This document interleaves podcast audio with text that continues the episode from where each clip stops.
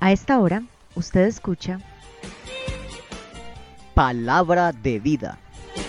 Cuando estudiamos la Biblia, la palabra de Dios se convierte en alimento para el espíritu y ayuda para la vida cotidiana. Quédese con nosotros para que escuche Palabra de vida con Freddy Ortiz. Muy buenos días. Hoy me place estar nuevamente con ustedes para tratar el tema de la adoración y el servicio a Dios. La adoración y el servicio a Dios consta de varios ingredientes. En primer lugar debe ser algo que nace de lo más profundo del corazón. La Biblia dice en el libro de Deuteronomio capítulo 6 verso 5, amarás al Señor tu Dios con todo tu corazón, con toda tu alma y con todas tus fuerzas. Esto nos dice que debe ser un amor sincero, un amor transparente que nace de lo más profundo del corazón y no como un ritual establecido. En segundo lugar, se debe manifestar a través de nuestros labios y con todo nuestro cuerpo. No solo decir yo amo al Señor y Él lo sabe. No, hay que manifestarlo. A través de la Biblia encontramos muchísimas veces que se nos exhorta a hacerle manifiesta la adoración y la alabanza al Señor. En el Salmo 51, por ejemplo, dice, Señor, abre mis labios y publicará mi boca tu alabanza. Y el apóstol Santiago dice que ofrezcamos siempre a Dios sacrificio de alabanza, es decir, fruto de labios que confiesen su nombre. Y en tercer lugar, la adoración y el servicio a Dios se manifiesta a través de la obediencia. ¿Cómo puede un hijo decir que ama al Padre si no le obedece? La obediencia, por lo tanto, es una demostración de amor, y en este caso, amor a Dios. En la segunda carta del apóstol San Pablo a los Corintios, en el capítulo 9, en el verso 13, les dice, ustedes glorifican a Dios por la obediencia que profesan al Evangelio de Cristo. Para resumir, la adoración a Dios se manifiesta a través de todas las esferas de nuestra vida, con todo nuestro ser, espíritu, cuerpo y alma, y con todo lo que tenemos. Hay una historia en la Biblia que estoy seguro que todos, o por lo menos la mayoría de ustedes conocen. La encontramos en el segundo libro de la Biblia y nos relata cómo cuando Moisés, por mandato de Dios, fue al rey Faraón para pedirle que dejara ir al pueblo de Israel para servir a Dios para rendirle tributo, para adorarle en el desierto, y Faraón se negó rotundamente. Dijo que el pueblo que vivía en esclavitud en ese momento, dijo Faraón que estaba ocioso y que necesitaba trabajar más. Y en vez de permitirle ir a adorar, al contrario lo que hizo fue duplicarle el trabajo. Pero cuando un gobernante se mete con Dios y con su pueblo, este gobernante sale perdiendo. Moisés se sintió como, como extraño, como es natural ante una autoridad de ese calibre. Moisés se sintió acobardado y se quejó delante de Dios. Pero Dios le dijo, tranquilo Moisés, ahora verá Faraón lo que yo le haré, porque con mano fuerte les dejará ir y con brazo extendido los echará de su presencia. Esto lo encontramos en el capítulo 6 de Éxodo, en el verso 1. Y a partir de ese momento, entonces vienen las plagas, vienen las plagas de parte de Dios para el pueblo egipcio. Y aunque Faraón se endurecía, Dios sabía hasta dónde iba a aguantar. Se convirtió el agua en sangre, llega la plaga de las ranas, luego los piojos, y el rey tan obstinado como al principio. Pero cuando llega la plaga de las moscas, se ablanda un poco y llama a Moisés y a Aarón y les dice, saquen pues un tiempito y ofrezcan sacrificio a su Dios, pero acá. Es decir, no vayan a ninguna parte. Pero Moisés se para firme, como deben ser los líderes cristianos, y le dijo, no, aquí no vamos a ofrecer a nuestro Dios la abominación de los egipcios, porque nos apedrearían. Iremos tres días de camino. Pero Faraón tan pronto pasó la plaga, no les dejó ir. Vino la muerte del ganado, del ganado especialmente de los egipcios, vinieron las úlceras, llegó la plaga del granizo y el fuego, y el rey tan empecinado en pelear contra Moisés. Pero no era contra Moisés, era contra Dios. Y pelear contra Dios es pelea perdida. Moisés va, por mandato de Dios, a reunirse nuevamente con el rey. Le advierte que si no deja ir a Israel, va a venir otra plaga peor. Faraón le dice, está bien, ¿quiénes son los que van a ir a servir, a adorar a Dios? Es decir, deme un listado, a ver quiénes van a ir. Y Moisés le dice, todos van a ir. Van a ir los niños, van a ir los viejos, van a ir los hijos, van a ir las hijas, llevaremos las ovejas, las vacas. Es una fiesta solemne para nuestro Dios, es decir, vamos con todo. Y es que el gobernante no es quien designa quienes deben ir a adorar a Dios. Los gobernantes son colocados, son nombrados por Dios. No son ellos quienes designan quién puede ir y quién no puede ir a adorar a Dios. La Biblia dice que Él coloca y quita reyes y dice que toda autoridad es establecida por Dios. Incluso Faraón estaba ahí por voluntad de Dios, pero quiso regular la adoración a Dios y quiso decidir quiénes iban a adorar y quiénes no. Incluso amenazó a Moisés de muerte y le dijo, retírate de mi presencia, porque si vuelves por acá morirás. Moisés no se amilanó, estaba del lado correcto e iba de la mano de Dios, y cuando vamos de la mano de Jesús podemos estar seguros. Al otro día todos los egipcios lloraban sus hijos, incluso Faraón lloraba su primogénito.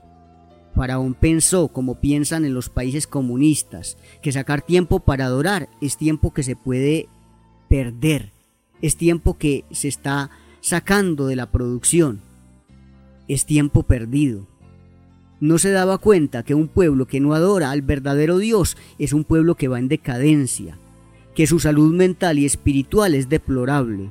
No entendía que el tiempo que se dedica a la verdadera adoración trae renovación física y mental y espiritual. Y no solamente a la persona que la practica, sino que también influye en su hogar, en su trabajo y en todo lo que le rodea. Faraón trató de manipular quiénes iban, tal vez cuánto tiempo y a qué horas deberían regresar. Pero Moisés fue valiente en el momento que tenía que serlo y dijo, no, vamos todos y con todo, como debieron ser los líderes de los grandes ministerios, algunos hasta con representación en el gobierno, pero a veces hay mucha valentía a la hora de blandir la Biblia dentro de la iglesia como si fuera una espada de verdad, pero que solo sirve para amedrantar los fieles. No, a los fieles no hay que amedrantarlos, a los fieles hay que protegerlos, hay que ayudarlos, hay que fortalecerlos, hay que ministrarlos, hay que exhortarlos, hay que bendecirlos y hay que levantarlos.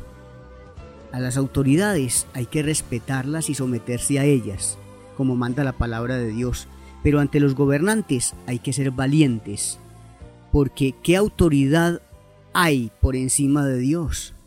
Recordemos lo que dijo el apóstol San Pedro, es necesario obedecer a Dios antes que a los hombres. O sea, la autoridad humana llega hasta donde choca con la autoridad de Dios. Recordemos este texto siempre es necesario obedecer a Dios antes que a los hombres. Que Dios les bendiga. Terminamos el programa con esta canción de Miel San Marcos. Clamamos.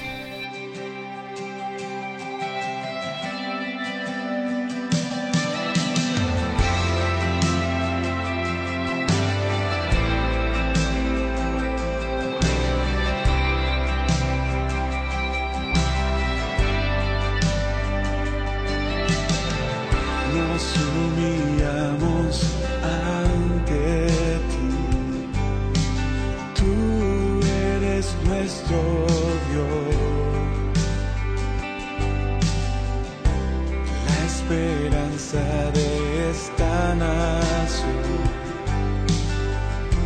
Solo está en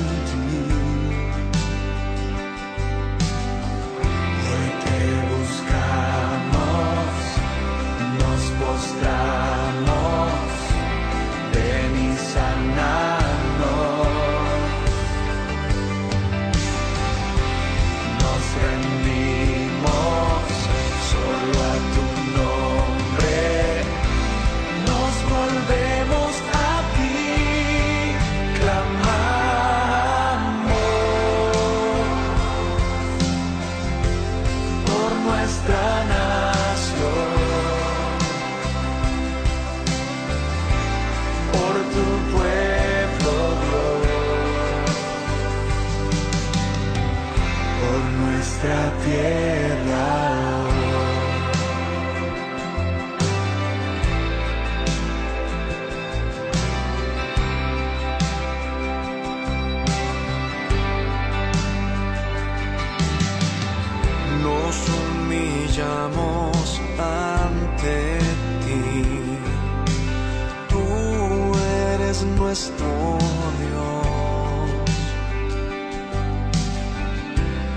La esperanza de esta nación solo está en ti.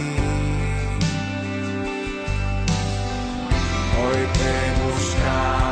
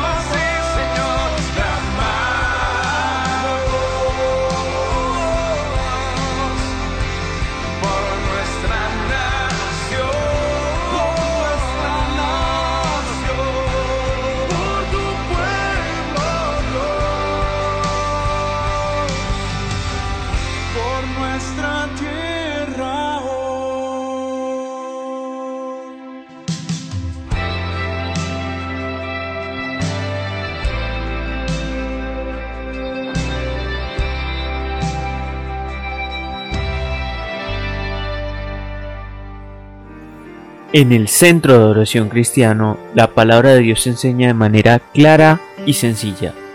Centro de Adoración Cristiano, una luz que muestra el camino en medio de la oscuridad de la noche. Próximamente volveremos para que recibas más palabra de vida. Hasta entonces.